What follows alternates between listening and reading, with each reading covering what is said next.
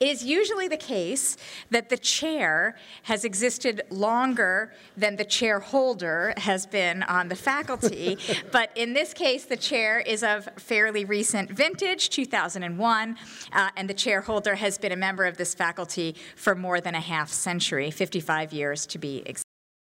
The Warner Booker Distinguished Professorship in International Law was funded through a book by Donald W. Booker, the class of 1948 and it supports eminent scholars who teach and conduct leading research in the field. That's not the only piece that fits Dick Howard. Donald Booker was born in 1921 in Wilmington, Delaware. After graduating from Tower Hill School in Wilmington, he earned a bachelor's degree at Colgate University and then served in World War II as an officer on a U.S. Navy destroyer. After the war, he earned his JD here at Virginia, was accepted into the Delaware Bar, and joined the Wilmington law firm of Morris, James, Hitchens, and Williams. He then opened up his own practice, which he maintained until his death in 2000. He was unfailingly loyal to his friends and revered as an advocate of justice and a champion of the rule of law. He considered the license uh, to practice law a privilege that must be guarded carefully, never letting business pressures overshadow the principles and responsibilities of the profession profession. That's the chair. Now on to the new chair holder, who, as you can already see, shares many of Mr. Booker's views about serving as a champion for the rule of law. I wanted to say one word about, not one word, a small story about uh, the first time I really uh, became aware of Dick Howard. So I met him when I came here to interview, uh, but before joining the faculty here, I clerked at the Supreme Court. And as perhaps many law clerks at the time did, I wandered down to the public exhibits to watch the movie introducing the justices of the court to the public. And who did I see there but my future colleague, Dick Howard, interviewing the justices on screen with his usual elegance, modesty, generosity, intelligence, and erudition. And though I had already met Dick, that will always be my first introduction to him uh, in my head. The luminary UVA law professor chosen for all the right reasons to bring the justices to the public, make them human, and help explain what they do. As I've gotten to know Dick over the past 16 years, the traits on display in that film, traits to which we are generally, as a community, committed to here at UVA, have only become more apparent. It is not surprising that Dick should embody these UVA ideals. Born and raised in Richmond, Virginia, he is a graduate of the University of Richmond and received his law degree from the University of Virginia in 1961. He was a Rhodes Scholar at the University of Oxford, where he read philosophy, politics, and economics. And after graduating from law school, he was a law clerk for two years to Justice Hugo Black of the Supreme Court of the United States, and also served as an associate at Covington and Burling. Dick has spent more than 50 years learning, writing, consulting on, and teaching about the Supreme Court of the United States, the Constitution of Virginia, Anglo American constitutionalism and civic education, constitution making in other countries, and comparative constitutionalism. Much of that work has taken the form of traditional scholarship, and Dick is the author of numerous books, articles, and monographs, including The Road from Runnymede, Magna Carta Constitutionalism in America, commentaries on the Constitution of Virginia, which won a Phi Beta Kappa Prize, Democracy's Dawn and Constitution Making in Eastern Europe. Running through all of Dick's work is a deep engagement with the idea of constitutions and constitutionalism at the state, national, and international levels, on paper and in practice, in scholarship in the world, and past, present, and future.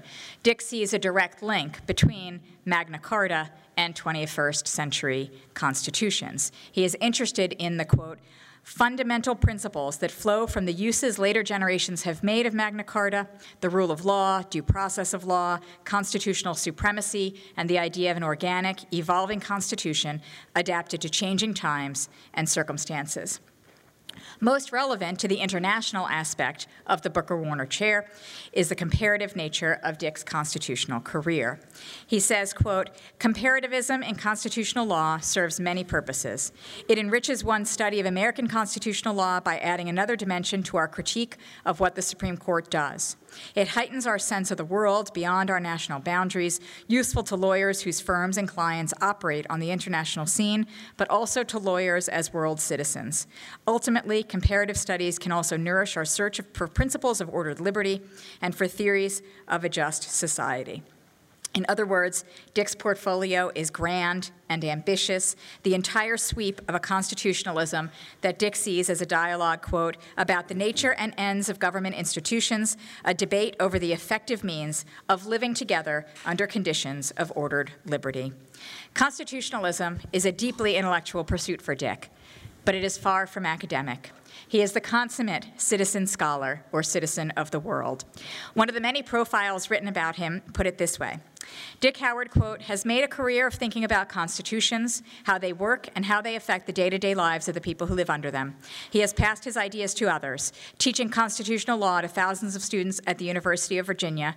I don't think that's an, an overstatement. Uh, helping to draft Virginia's 1971 Constitution and consulting in the drafting of more than a dozen constitutions worldwide. So, by citizen, I mean that at every level the Commonwealth, the nation, and the world. In the Commonwealth, Dick served as the executive director of the commission that wrote Virginia's current constitution and directed the successful referendum campaign for its ratification in 1971. The Washington Post described him as the chief architect, and he was chosen as draftsman by the 11 members of the Commission on the Constitutional Revision, whose members included then law school dean Hardy Cross Dillard, leading leading civil rights lawyer Oliver Hill, and Supreme Court Justice Lewis Powell Jr. It was quite a vote of confidence to choose Dick Howard, a young Dick Howard, as the draftsman. As counsel, uh, Dick also has served as counsel to the General Assembly of Virginia and a consultant to many other state entities. From 1982 to 1986, he served as counselor to the governor of Virginia, and he chaired Virginia's Commission on the Bicentennial of the United States Constitution. As recently as 2016, Governor Terry McAuliffe, in announcing the restoration of voting rights to convicted felons, recognized Dick for his consultation on the matter as, quote, the foremost constitutional authority in Virginia. In terms of federal service, Dick worked for the U.S. Senate Judiciary Committee, and he has consulted federally on state constitutions across the U.S. On an international level, consulting new or revised constitutions uh, has taken him to places as far flung and, and introduced him to people as far flung as Brazil, Hong Kong, the Philippines, Hungary, Czechoslovakia, Poland, Romania, Russia, Albania, Malawi, and South Africa. Dick has not only written constitutions and advised on them, but he has also interpreted and helped courts interpret and apply them. He has briefed and argued cases before state and federal courts, including the United States Supreme Court. He has also served in the Fourth Estate, in the media, helping the public understand the law and Constitution better. He has been a regular guest on television news programs, and during the Senate Judiciary Committee's hearings on the nomination of Robert Bork to the Supreme Court, he provided coverage for the MacNeil Lehrer News Hour. He regularly convenes Supreme Court reviews uh, for the Fourth Circuit Judicial Conference, as well as for our lucky students and faculty here. And of course, there's the movie at the Supreme Court. Dick has received too many awards to mention here, but I will mention the highlights. In 1996, the Union of Czech Lawyers, citing Dick's promotion of the idea of a civil society in Central Europe, awarded him their Randa Medal, which was the first time the honor had been conferred upon anyone other than a Czech citizen. In the fall of 2001, Dick was uh, the first distinguished visiting scholar in residence at Rhodes House, Oxford. He has been uh, conferred the honorary degree of Doctor of Laws by James Madison University, the University of Richmond, Campbell University, the College of William and Mary, and Wake Forest University. He has received awards for being among the most respected educators in the nation, among the greatest Virginians of the 20th century, and among the best teachers at UVA for his deep dedication to teaching and mentoring students.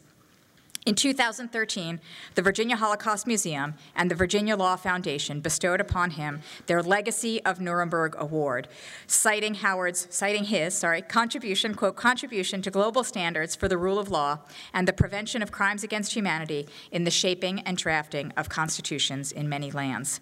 That same year, Dick received the University of Virginia Thomas Jefferson Award, which is the highest honor given to faculty members at the university. President Sullivan said, quote, "In the sweep and compass of his writings on constitutional law, Mr. Howard is a scholar without peer. He is also a tireless teacher and mentor, having achieved legendary status among law alumni and current students for his keen powers of explanation, his devotion to his students, both personally and professionally, and his inexhaustible patience. In other words, Dick is and has long been a giant among us. It is an honor to celebrate him and to continue to learn from him today. Thank you. Thank you so much. Wow.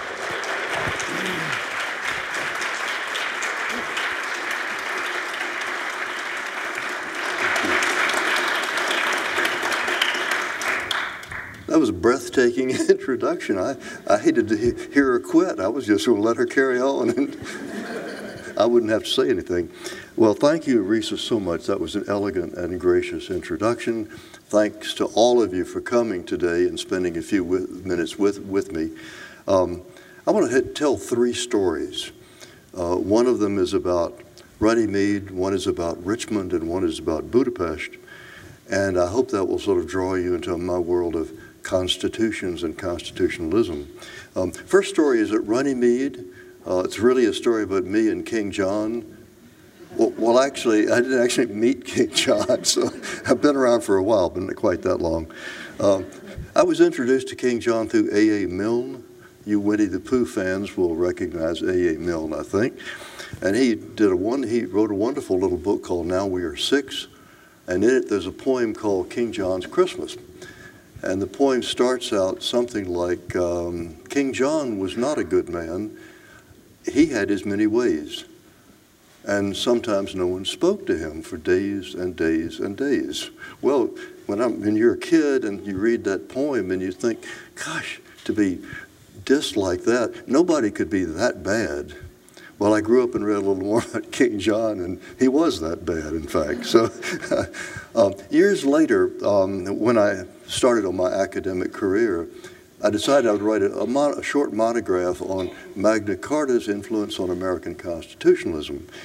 Um, it grew into a book, The Road from Runnymede. I discovered it was somewhat untilled ground.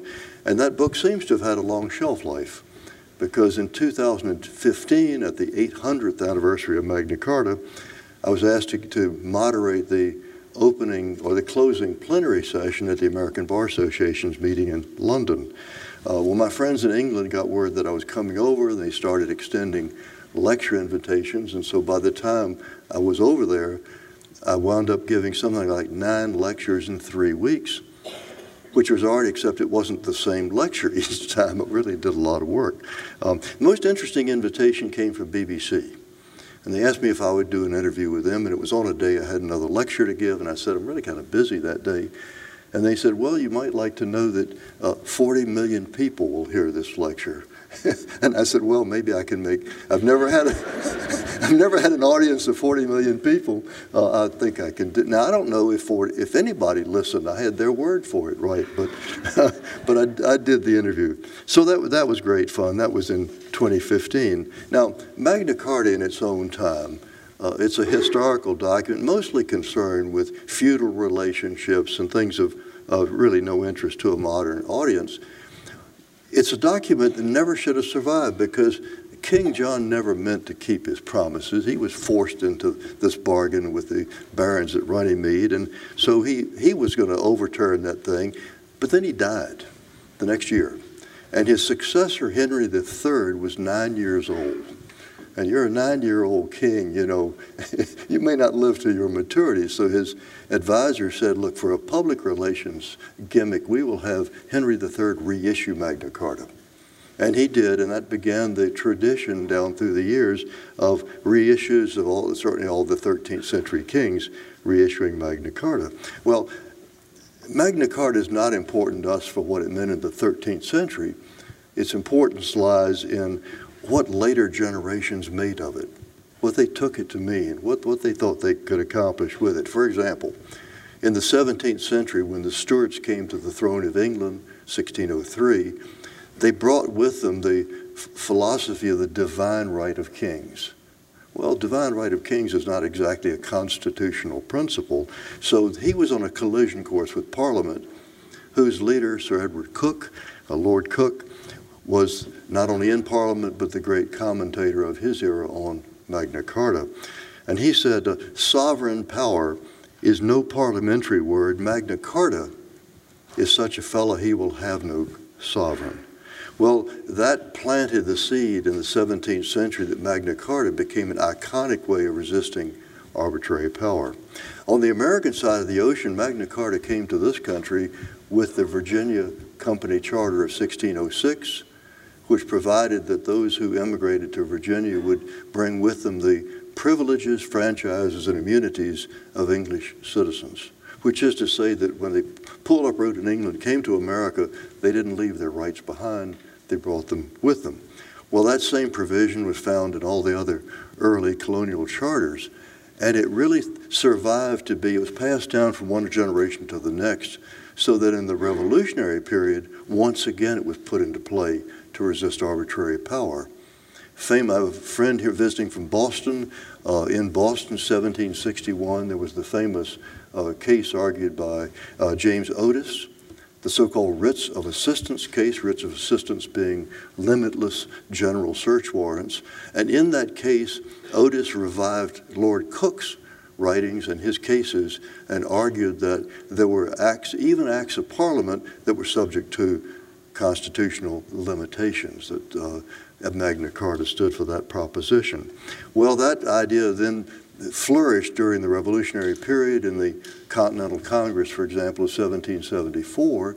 The um, Magna Carta was one of the central features that was invaded by the um, members of that Congress against British uh, against British power. So by the time of revolution, by 1776, Magna Carta had worked its way into the fabric, the corpus of American constitutional law. So from my first story, what, what lessons do I draw telling that very brief uh, story of Magna Carta? First, that Magna Carta has become around the world, far beyond the country of its birth, an icon of the rule of law that when people want to summon up some, some symbol of rule of law, they typically summon up Magna Carta. Secondly, it's where we get the notion of due process of law.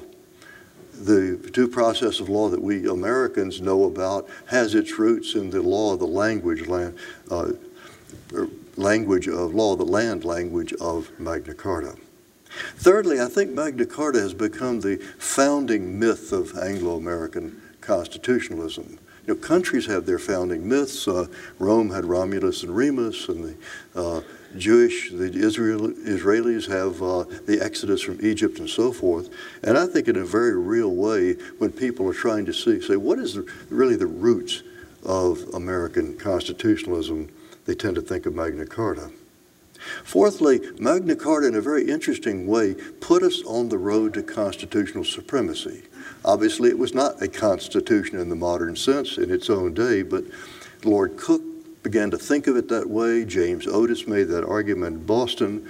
We're clearly on the road from the 13th century to the supremacy clause of the federal constitution. Th think about Marbury versus Madison, where uh, John Marshall talks in his opinion about the, the, what does he call them, the general principles of jurisprudence. And then finally says, oh, yes, and by the way, there's the language of the Supremacy Clause. But he's thinking in terms of constitutional supremacy, again, rooted ultimately in Magna Carta. And then finally, I think Magna Carta is one way of thinking about the tradition of, of organic constitutional development. It's really hard to understand and appreciate American constitutional law without thinking about the common law. I mean, that's not all there is to it, but the American system has taken on that feel, that, that nature of organic development. And I was intrigued when I, some years ago, read Justice Kennedy's opinion in Lawrence versus Texas. That's the anti sodomy law that was struck down by the Supreme Court. Kennedy, who, by the way, is a great fan of Magna Carta, talks about it a lot. He said, Those who drew and ratified the Due Process Clause did not presume to know the components of liberty and its manifold possibilities. The times can blind us to certain truths, and, so, and later generations can see that laws once thought necessary and proper serve only to oppress. As the Constitution endures, persons in every generation can invoke its principles in their own search for greater freedom. Uh, now, there's the great debate, which I can't get into and time doesn't permit today, the debate between originalism and the living Constitution. But if one in, engages in that debate, it's hard not to sort of take account of and decide what the meaning is of this common law principle. Well, that's my first story. Second story, we segue from England's Runnymede to Virginia's Richmond. And this is a story that begins when I was a very raw new member of the law faculty, um, and Governor Godwin appointed the Commission on Constitutional Revision that uh, Risa talked about. A remarkable commission, two former governors, including Colgate Darden, former president of the University of Virginia, um, Lewis Powell, who later, later sat on the U.S. Supreme Court, um, Hardy Dillard, the dean, who then later sat on the World Court at The Hague, Oliver Hill, who was the leading civil rights attorney in Virginia at that time. Mean, I mean, simply remarkable group of people. Well, they needed an executive director, a draftsman who would sort of put their decisions into language, and they approached me, and I was, you know, young law professor, full of, you know, get up and go. And I said, no problem. I, you want to write a constitution? I can, I can do that. you know, I thought it was like writing what a will or a deed. You go to the form book, right? We the people of, and fill in the blank, and then go, go from there. Well, I mean, what did I know? The fact was, I did, didn't have the gall to tell them I had never read the existing Virginia Constitution. I don't recall, frankly, in my three years in law school, I don't recall any of my professors ever talking about state constitutions. Now, maybe they did, and I was absent that day or dozing or whatever, but I don't recall that they did. So, of course, I went and read the Virginia Constitution. The 1902 Constitution, long and, and heavy, a populist document and a racist document. It was the Constitution that gave us the poll tax, uh, mandated segregated schools, and disenfranchised pra- practically every African American in, in Virginia. I mean, it was an effective machine to get the black vote out of, out of politics. There was a, a moment at the um, 1902 convention. Carter Glass, later architect of the Federal Reserve System, was the uh, floor floor manager of the franchise provisions of the what became the 1902 Constitution. And one of the, he explained what it was to do, and one of the other delegates said, Mr. Glass, uh, won't this Constitution discriminate? And Glass said, discriminate? What do you think we're here for? so, I mean, now, today we would dress it up in pretty language, but then they were very upfront about their, and, and it, it worked. It's exactly what they set out to do. Well, then I read some other state constitutions. Again, I was new to this world of what the states were doing. So I read, for example, Louisiana's constitution, which had the provision that um, Huey P. Long's birthday shall forever be a state holiday in Louisiana. I mean, really. Oklahoma's constitution that defined the flashpoint of kerosene I mean, what? It's in the Constitution. Maybe they didn't trust the legislature to get it right. Well, so in Virginia, we set about junking this 1902 Constitution and writing a modern Constitution. The commission worked for about six months. They presented their uh, findings, their proposed Constitution to the General Assembly, which then made further revisions to it, and then it went to uh, the ballot referendum. Well, I, you know, I thought I was going to be on the sidelines at that point, but Governor Linwood Holton, the first Republican governor in modern Virginia, approached me and said, Would you run a constitutional campaign? Holly Moore, who worked with me in that campaign, is here. And once again, I said, Hey, no problem. I helped you write it. I can certainly help you sell it. So I set out, I didn't know anything about politics. I'd never worked in a campaign. So I said, I'll have to set out to do whatever I would do if I were managing a campaign for governor or senator, statewide campaign. So we had speakers and bumper stickers and all the paraphernalia, television advertising, everything else. I took leave of absence from the law school and went all over the state making talks. Black churches, union halls, women's clubs, civic clubs, you name it. Uh, I saw parts of Virginia I would never have dreamed of seeing but for that campaign. Um, it was my first encounter with conspiracy theories. Uh, I was giving a talk at the Rotary Club in Colonial Heights, Virginia, just south of Richmond. And there was a man sitting in the front row with a very dour look on his. You could tell he didn't buy anything I was having to say. He was sitting there, you know, recording my talk, which I knew was no compliment. And then in the Q&A session, he had brought with him some kind of device. It was a logo, and it was the logo of the United Nations. If you know what that looks like, but the parts were movable, so that with a couple of changes of the hand, the UN logo became the, the hammer and sickle of the Soviet Union. well, I wondered what did this have to do with the Virginia Constitution? But of course, the, the message he was signaling was uh, this proposed Constitution could not have been written in Virginia. It has to be a foreign import. It came from Moscow or Beijing or, or worse yet, maybe from Chicago or New York. so, and, and I couldn't believe it, but of course that's what conspiracy, theories are, are about. Well, we, we, we, want, we sold the Constitution. 72% of the voters said yes, which is a landslide in politics. That, actually, that's almost as many votes as Mr. Putin got the other day, 76% in Russia. So we, we did pretty well in, in Virginia. So that's the, that was the campaign. What did we achieve? Well, first, to, just to give you a few examples, education is now in the Virginia Bill of Rights, actually drawing on the language of Thomas Jefferson's bill for the more general diffusion of knowledge. Uh, a mandate to localities that there will be no closed schools in Virginia. We took care of the Prince Edward County. You may remember Prince Edward having closed its schools to avoid Brown versus Board.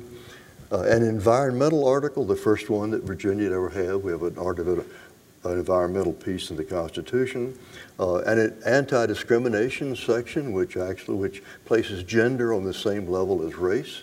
This is when ERA was being debated, and Virginia had its little ERA.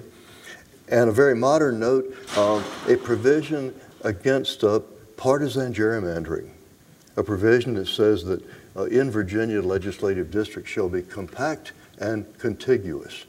And there's a case pending in the Supreme Court of Virginia right now, and um, I have to hold my breath. I hope they will take the language seriously, because I know what framers intended. Uh, we shall.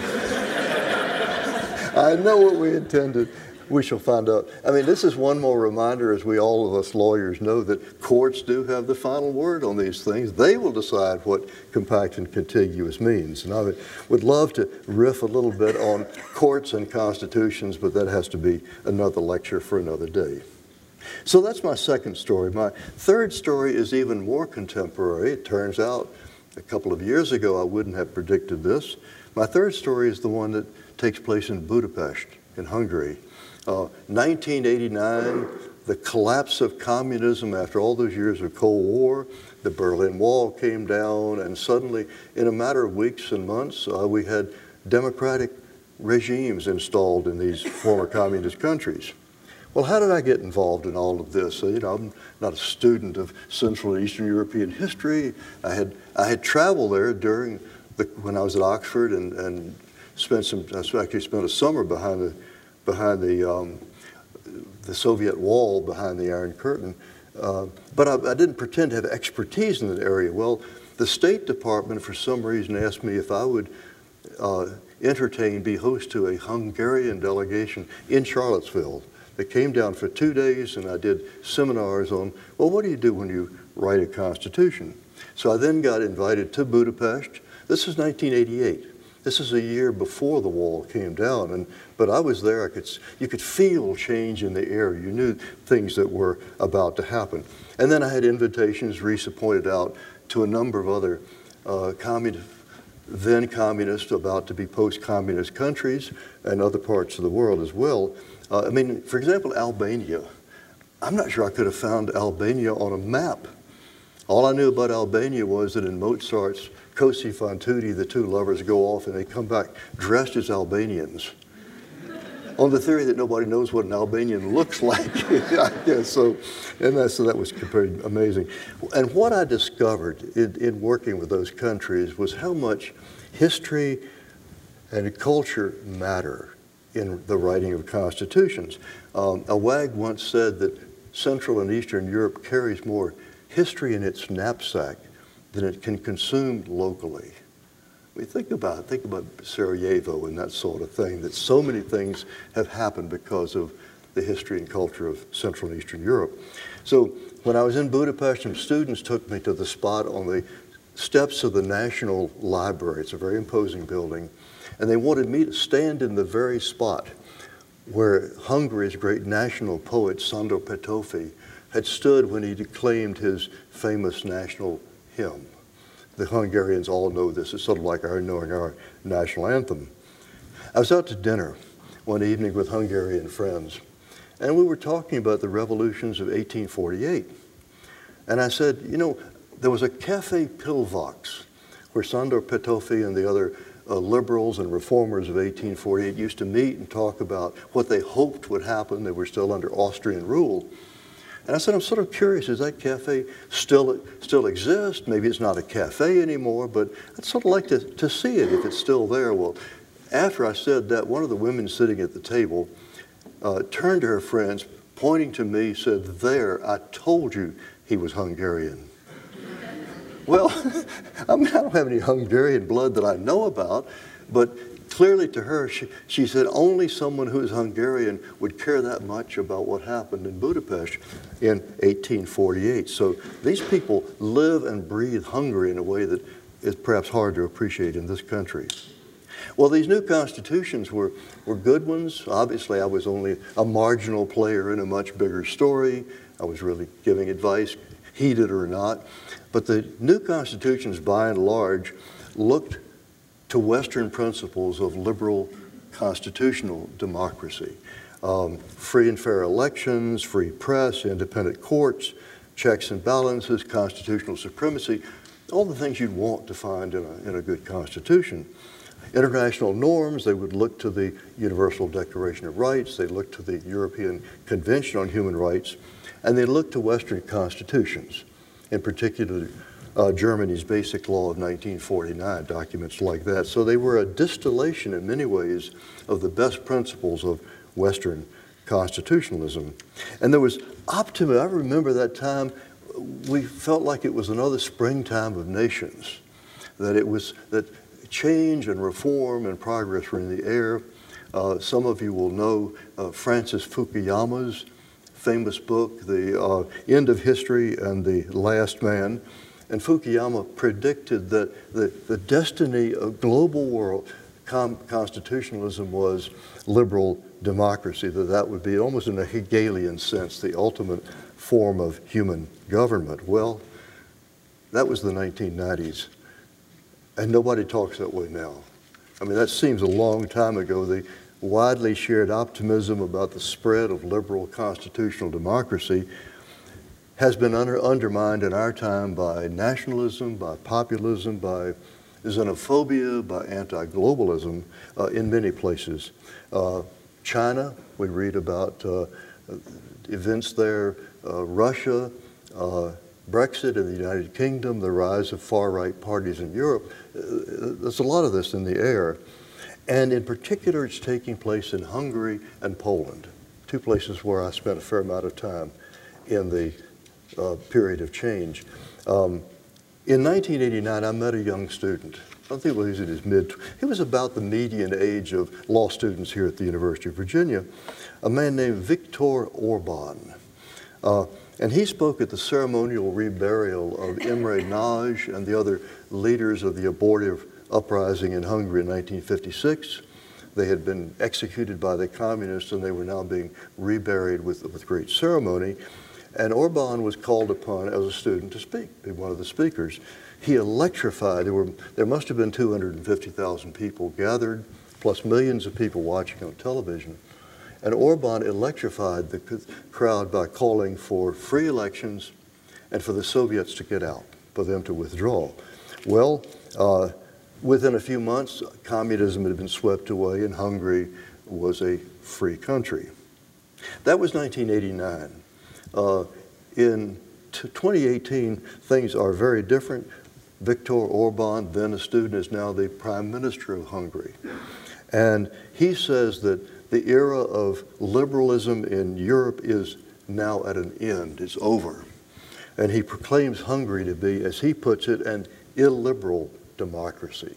Not a liberal democracy, but an illiberal democracy. He sees himself as being a buffer against EU bureaucrats, against, uh, he picks out George Soros in particular as, a, as an enemy, and against uh, Muslim invasions and, and, and migrants in general.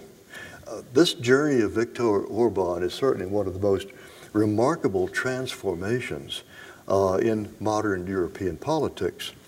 And it's also a story in a larger sense of how the historic transition to democracy in Central and Eastern Europe, uh, which seemed even a decade ago irreversible after 10 different former communist countries became EU members, um, that now it's beginning to unravel, uh, posing, certainly posing threats to EU values, and some people wonder whether it's a threat to the future of the EU itself.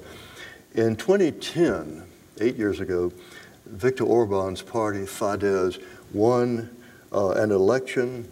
They had a bare majority of the seats of the votes, but in, under Hungary's electoral system, it gave them a two-thirds majority in parliament. And in the Hungarian system with the two-thirds vote, you can amend Hungary's constitution, and they have done just that. Uh, they have been progressively dismantling the constraints of liberal democracy uh, ever since 2010. Uh, the attacks on the media, undermining checks and balances, taking control of the Constitutional Court, um, nurturing a system of crony capitalism where their friends are getting very rich, and gerrymandering, something we Americans know something about. It's no stranger to Hungary. And Orban portrays himself as defending Hungary against the EU and against Muslim hordes. One thing you have to understand about history in a place like Hungary is how people can think of themselves as victims, as being imposed upon by other people. Uh, it, occupied by foreign powers for hundreds of years, surviving all that. They remember, for example, the Treaty of Trianon after World War I, Hungary was on the losing side in that, in that contest, and two thirds of their territory was taken away from them, including a lot of ethnic Hungarians, and they've never forgotten that. They still remember, feel like they were unjustly dealt with. And it's interesting that Orban has actually conferred Hungarian citizenship on all the ethnic Hungarians who live in neighboring countries like Romania so they can vote in Hungarian elections and you can bet they will vote for Fidesz, for Orban's party. That's the Hungarian story. Uh, Poland, I'll be brief about, but Poland is not as quite as far down the path, but it's headed in the direction of illiberal democracy as well. And, and this one is more is especially striking because I have talked about Poland as a success story, as one of the countries that's really doing a good job, and they are geopolitically much more significant than Hungary because they're so much bigger. I think there's 60 million Poles. They have a vibrant economy. They, they really matter on the European scene. They have something called the Law and Justice Party, which uh, denounces mainstream Hungarian politicians as really being more comfortable with the cosmopolitan liberal elite in places like Brussels. I mean, we talk about, I talked about Chicago and New York, they talk about Brussels. And that they are simply not in tune with traditional Christian uh, Polish values. Well, they got a parliamentary majority in uh, 2015, and as I say, I think that's setting them on the illiberal democracy road. The Constitutional Court there is, is packed with law and justice appointees. The media has been attacked and undermined. Uh, checks and balances are being dismantled. Um, they're attacking uh, NGOs, uh, restricting their activities, and again, fiddling with the electoral system. There's, there's a story really here of culture and identity. It's Poland thriving on conservative values, appeals to, to Catholicism, protecting families against uh, a godless Western Europe, free thinking, gender bending, and all of the rest. Um, there's a Polish national mythology that's not unlike the feeling of victimization in Hungary. And there's a recurrent theme in, in Polish uh, discourse of Poland being the Christ of nations. That somehow Poland has sacrificed itself for Western Europe and has never been appreciated for it. Um, there's a sense of fragility of nationhood in, these, in this part of the world that's really, uh, I think, very important. Take Poland as an example. Uh, they were gobbled up by the great powers in the 1790s. The third and final partition in 1795 wiped Poland off the face of Europe. And it did not appear on the map of Europe again until 1918. And yet the idea of Poland survived all that time. So the Poles look at the idea of the Polish nation is not something you can take for granted, but which has to be constantly defended. Of course, they were also the victims of not first Nazi invasions and then the Soviets, so they've really been buffeted about over the years. Uh, they have therefore, the Law and Justice Department, uh, the uh, party, have taken it upon themselves to reshape history. I can't overemphasize how much history matters to these, these folks in Central and Eastern Europe.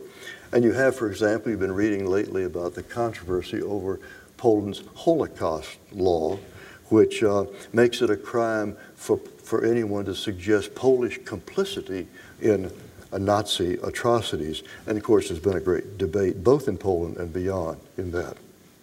Now, so I've told you the Hungarian and Polish stories. I think they reflect larger trends that are happening around the world. Not in every country, obviously, not in every place, but you're beginning to see it um, outside of any one part of the globe. Um, starting with nationalism, the idea of the nation uh, is something which has, in many ways, its root in romantic nationalism, the Germans of the early 19th century. Um, some scholars have talked about the idea of imagined communities where people think of, well, Italy or Germany or whatever it may be, and then inculcate in Italians and Germans the idea of nationhood. And nationalist anger can be easily fueled, the, the feeling that you want to control your country's life. You don't want other people to impinge on that. The feeling that other people don't give you respect. You're not being appreciated by the rest of the world. And so nationalists are inclined to recall a glorious past. It may be myth mythological, uh, mythological, but they imagine this time that was better than today. They rail against the evils of the present time, and they, of course, promise a, a better future.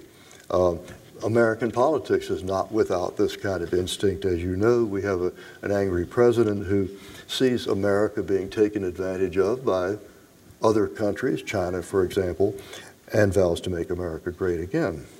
So, nationalism. Secondly, populism, which is very closely allied. I think it's the handmaiden of nationalism. Um, populists like to hang labels like enemies of the people. I remember during the Brexit debate, the, the tabloid press in, in England would talk about how the opponents of, of Brexit were enemies of the people. Uh, so populist politicians paint pictures of corrupt elites, in particular the elites, the immigrants who are taking over, the fake news, uh, the sinister conspiracies like the fella in the audience in Colonial Heights back during the Virginia uh, referendum. And of course, it's, it's, allied with protectionism, keeping out foreign goods, keeping out immigrants, and keeping out foreign ideas. So nationalism, populism, and then thirdly, authoritarianism. It's interesting, we're not coming full circle back to communism or fascism or those things. It takes on a somewhat different form. It has, in many ways, the facade of democracy.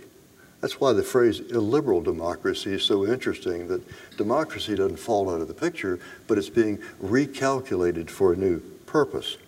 Some of the earmarks of authoritarianism are first majoritarianism, which is to say doing away with checks and balances, taking yourself as having a mandate after an election, taking over the economy by state or oligarchical control, similarly taking over the media, state media, or controlling the private media, uh, suppressing NGOs, uh, especially those that are advocating human rights or political reform, um, using the law. They have, they have a rule of law, but it's a different one from the ones that we talk about Um, it reminds me of a time I was sitting in, uh, working with some lawyers and judges in what was then Leningrad, now St. Petersburg. And I don't speak any Russian, so I was working through a translator. I discovered that the translator was rendering the English language phrase rule of law as socialist legality. well, I had to say, no, that's not exactly what we mean when we talk about the rule of law. Uh, democracy, as I said, is being redefined, and history is being revised. That the control of history matters to authoritarian regimes, and Russia, the rehabilitation of Stalin, for example. I mean, can you imagine nostalgia about Stalin? Poland, I mentioned the Holocaust laws and so forth. And finally, emphasizing sovereignty, rejecting international criticism. That, for example, if you're in Eastern Europe, what the people in Western Europe have to say simply is not to be tolerated and is to be rejected. So authoritarianism is rearing its head. Of course, the two major authoritarian powers are China and Russia, uh, each taking uh, more uh, unpleasant forms all the time. So, so here's what we've got. I mean, think back to the post-World War II spread of democracy. Japan and Germany, right after the war, both have turned into very, I think, very significant real democratic regimes. In the 1970s, in the Mediterranean, dictatorships, Greece and Portugal and Spain became democratic. The 1980s in Latin America, in particular Chile and Argentina. And then, of course, in the 1990s, the post-communist countries in Central and Eastern Europe. So liberal constitutional democracy wasn't flourishing everywhere by any means, but it was definitely on the more and more countries were joining the family of democratic nations. Well, the last decade has seen a disturbing pattern. Uh, Freedom House, for example, has, has count, counted more places in which trends have been reversed than where they've been favorable. So there's a, um, a decade of democracy under siege, if you like. Um, we have repressive countries, China, Russia, becoming more repressive. We have some democratic states becoming illiberal democracies, that's Hungary and Poland. Um, so, I've told you three stories. Uh, I think each of those three stories has its own analog, its own conclusion. But how would I sort of put it all together? I mean, what's my takeaway from these three stories? Well, here, here's, here are the ones that I have in mind. First, uh, there are surely, and this is a leap of faith if you like, there are some fundamental principles that define liberal constitutional democracy, and some of those principles flow, I would argue, back to Magna Carta. Secondly, I would say that constitutional principles travel across time and they are reinterpreted by successive generations.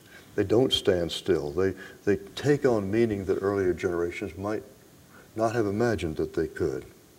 Thirdly, and this to me is an important part of the story I've tried to tell this today, that constitutions are ultimately contextual.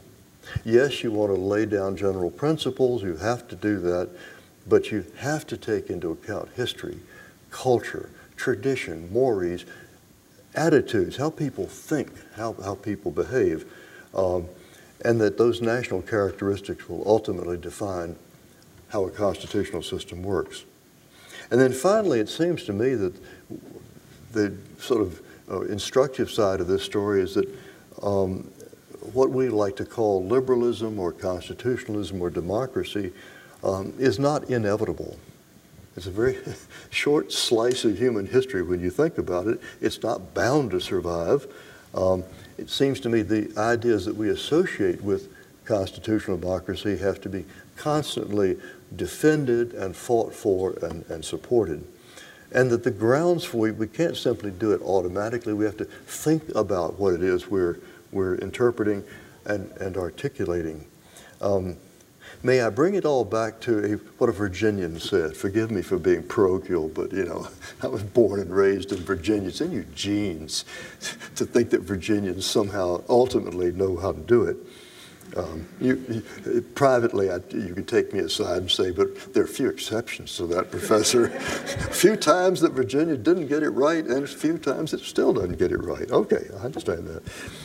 But I was looking for some somebody to sum up what I'm trying to say here, and I can't find anything better than what George Mason said in the Virginia Declaration of Rights of 1776. Uh, that language is still in the Virginia Constitution. You can bet that revising the Constitution, we didn't mess with the Virginia Declaration of Rights. But here's what he had to say that no free government nor the blessings of liberty can be preserved to any people but by a frequent recurrence to fundamental principles a frequent recurrence to fundamental principles. Seems to me that's a nice takeaway, and it's what I would leave with you in telling my three stories today. Thank you so much. Thank you. Yeah, if you've got time. Thank you.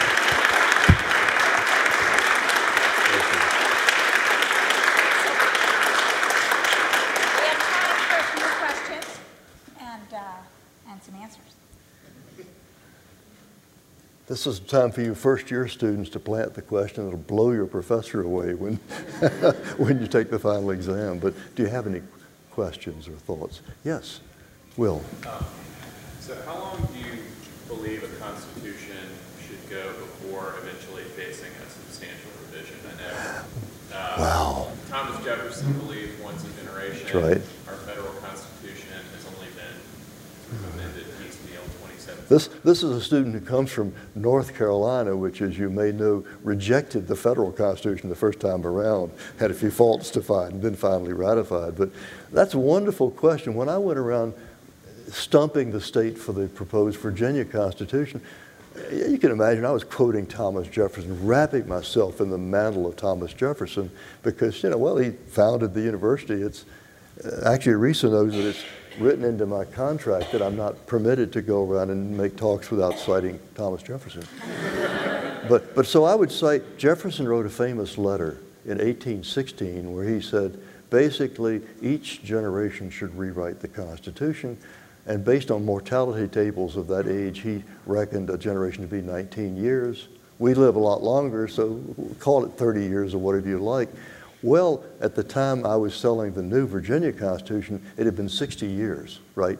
So I could say it's really, really overdue on Thomas Jefferson's timetable. Now some time has passed. Uh, I suspect I'm becoming less generational, less Jeffersonian. I, I confess to a certain hypocrisy here because can you imagine if Virginia had a constitutional convention now, what it would look like? It'd be madness. Every crazy single interest group in town would want to be there, and if their provision wasn't in the Constitution, they would say, we, are not going to have it. I mean, I don't want to be. so I, I, guess I'm prepared to say maybe we ought to linger with an older Constitution longer than I would have said at one time. So, so your, your professor's a hypocrite, I guess, basically.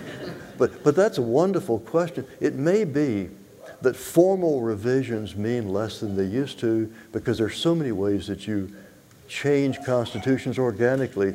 What courts say, how people actually behave, what legislatures do. I mean, there's so many ways that constitutional law is made outside of the formal revision or replacement process. I, we're not seeing many states revise constitutions anymore. And I think it'll become less and less likely that we will. So maybe this is one of those cases where practice and history overpower theory. But thank you for a very good question. Do have time for any other questions that you may want to put? That's, I thought that was a wonderful one. Yes, Max. You spoke about some uh, majoritarian uh, undermining of checks and balances, uh, particularly in uh, Eastern Europe. Uh, I was wondering if you saw any analog to after the latest presidential election, you had a big push on the left to get rid of the electoral college.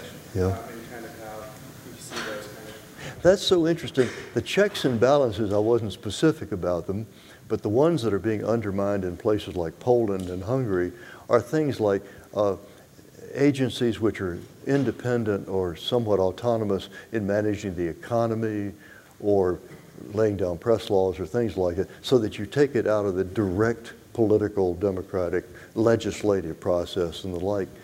And uh, the sort of things that have been set up sometimes in, in the American system. And in Poland and Hungary, those agencies are being co-opted and basically put in the hands of party loyalists. Your question is interesting because it raises the question of checks and balances that are not simply these agencies, but built into the constitutional scheme itself. And as you know, the Federalists, James Madison and the others at Philadelphia in 1787, were struggling really with two competing ideas. We've never really resolved this completely. And one of those ideas is we want accountable democratic government, we the people, right? So that's one, that's one principle which we really care about and articulate. And the competing principle is, but you don't want majorities to do anything they like, so that's where constitutionalism comes into play, right? To sort of limit majorities and tell them there's certain things you cannot do. Those things are always in tension.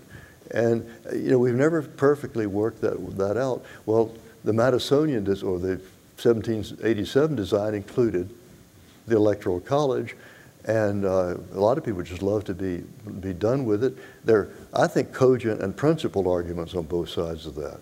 But it has produced some weird presidential results, more than one presidential contest where he who got the electoral college did not get the majority vote. So that, that sort of is part of the impetus. But I guess even if you got rid of the electoral college, one should think about should we retain some constitutional checks and balances of a kind which impede majoritarianism. That's really part of that tension that I've just been trying to describe.